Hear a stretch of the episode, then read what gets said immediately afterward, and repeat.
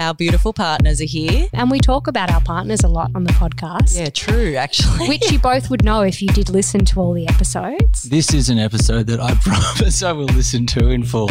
I'm just kidding. I do listen to all of your episodes in full. That is the biggest lie. I've listened to lots. Hayden lots. did at the beginning. You've learnt most things you know in life from our podcast. Be honest. Hi, guys, I'm Kate. And I'm Sophie, and this is Talking in Common. Here are some of our favourite highlights from season three. Parenting is 50 50. You are not doing me a favor. You are not babysitting, Babysitting, your child. When people say that, my husband's babysitting or my partner's babysitting, it's like, what? Babysitting? No, it's their child. They're parenting. So when she's roaring at you, you could be like, "Whoa, yeah, you feel mad. I get it."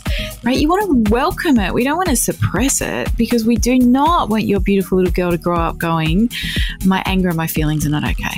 As an adult, you're fully aware of your diagnosis of dyslexia. And in fact, I've heard you talk about like it being a superpower and really It is a celebrating that. superpower. I'm sure most people would love to be dyslexic if they knew how great it was.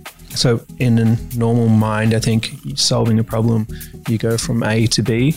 And if you're dyslexic, your mind has to go up and down and around to get there. And while you're on that journey, you discover other ways of doing things. Girls are conditioned to be sweet, to say sorry all the time. If we're teaching our kids to be kids without gender labels, then girls, boys, all genders alike can be empowered to speak up.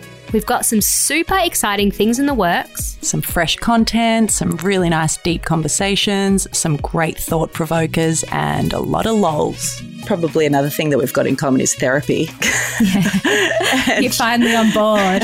Welcome to therapy. yeah, and I have, you know, really benefited from seeing a psychologist recently because you can exercise, you can meditate, but if your mental health is not there and if you're not being kind to yourself emotionally and mentally, then none of those things work. being a First Nations person, we are born with this really in depth spirituality. Probably when I hit rock bottom, maybe like four or five years ago, I had a really bad problem with alcohol and drugs. And I remember looking through the closet and I found this beautiful deck of oracle cards. So for me to go sober and lean into the cards, that's how my spirituality really opened up. What have you found to be particularly challenging being blind?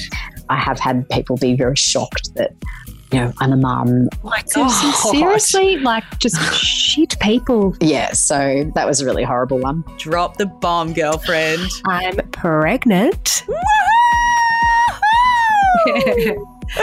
so very excited over here. Oh, I scared Red. Oh. Sorry, baby boy. Stay tuned because season four is coming soon.